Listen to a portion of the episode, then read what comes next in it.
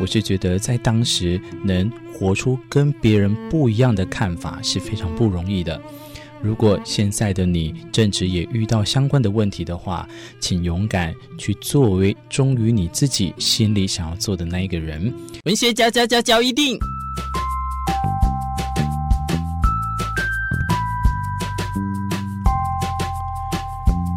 欢迎收听文学教一定。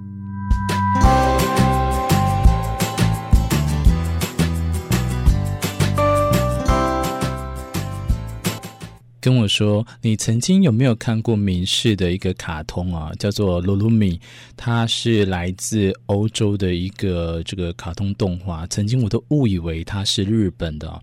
这个噜噜米呢，外形呢看起来白白胖胖的，所以曾经我真的一度也以为它是河马，然后结果居然被人家讲说。那你到底有没有童年啊？其实它是来自芬兰的小精灵哦。今天要来跟大家讲一讲，在这个噜噜米衍生出来的一个故事哦。他是创作的这个作家呢，叫做朵贝扬生。那他也曾经啊，居然把噜噜米呢称之为在他的作品底下是想象中最丑陋的生物。其实，原来在作家朵贝某一天呢，和弟弟讨论哲学家康德的时候呢，因为意见不合，闹得面红耳赤，所以在一心报复的兴起之下呢，竟然在厕所的墙上画上了一只北欧著名的巨人精灵。啊，原来卢米是一只精灵，而不是一只河马哦。那他在画的样子，原本他想要把它画成凶恶狰狞的样子。不过呢，因为这个朵贝呢，他想要把它呢，就是画的，就是有点嘲讽他的感觉哦，把它变圆了，又压扁了，却变成了全世界非常受欢迎的主角卡通人物噜噜米。我们曾经都会想过一件事情呢，就是噜噜米呢，在这个每个人的成长，或者是你要是有看过的，一定或多或少会爱上他的这个外形。那其实我们要来侧写一下我们的这个作家，也是我们的作者朵贝啊。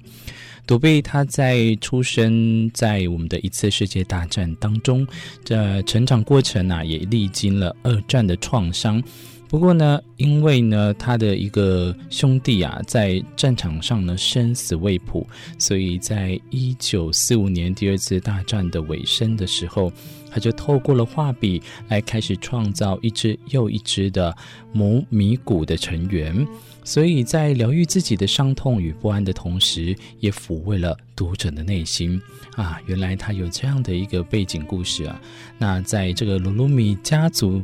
和我们其实都一样，都会经历洪水等自然的灾害、家庭纠纷或者是感情的问题。尽管他们敏感调皮，却也耐心温暖，最后都能快乐回到理想的母米山谷当中。这母米山谷啊，突然让我觉得，会不会有点像是他心中的乌托邦呢？其实有很多人说呢，朵贝将自己躲进了童话故事里面，天真勇敢的噜噜米呢，以及心直口快的小不点就是他的化身。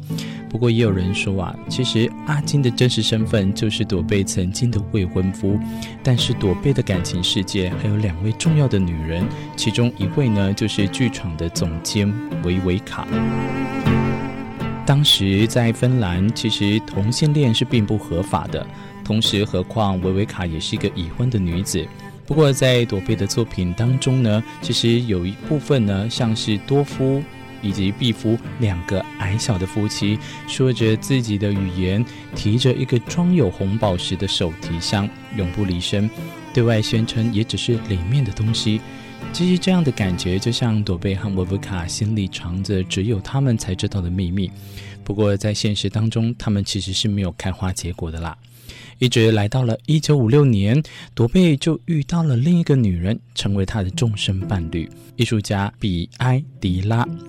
在比埃迪拉画成了他的故事中的新角色杜迪基呢，也是将他爱的人爱他的人的入画方式，这也是朵贝呢表达浪漫的特殊方式。有时候我们都会觉得很好玩啊。作家，或者是作曲家，或者是作词家等等，我们都会看到他们心目中的缪斯，或者是他们想要把他们周遭的人都可以画成纸上的这个作品当中。然而，这个爱穿男装，但是也喜欢男性，同时也喜欢女性的作家朵贝呢，其实从来没有提及自己到底是不是一位女同性恋，或者是双性恋者。不过，根据朵贝的侄女 Sophia，她就表示了。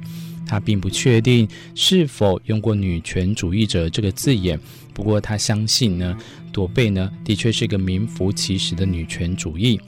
她挑战了当时社会对于女性该如何生活的诸多假设，例如她们该待在家里，或者是全心全意的抚养孩子。但是朵贝可是不同，她勇敢做出在那个年代啊不容易的选择。她不顾跟随常规之下，这也是为什么创造出非常如此不同的鲁鲁米。跟大家分享啊，噜噜米的这个作者朵贝的故事的侧写之外呢，其实他在两千零一年的时候就过世了，享寿八十六岁。在作品流传到现在当中啊，噜噜米已经被翻译成四十四种的语言，还被翻拍成卡通电影啊。另外，诶，有电影吗？还蛮特别，我还没看过诶。另外，在芬兰与日本也成立了噜噜米主题公园。曾经，他对于他的旗下的作品主角呢，最红的主角噜噜米，却是称之为画出最丑的生物。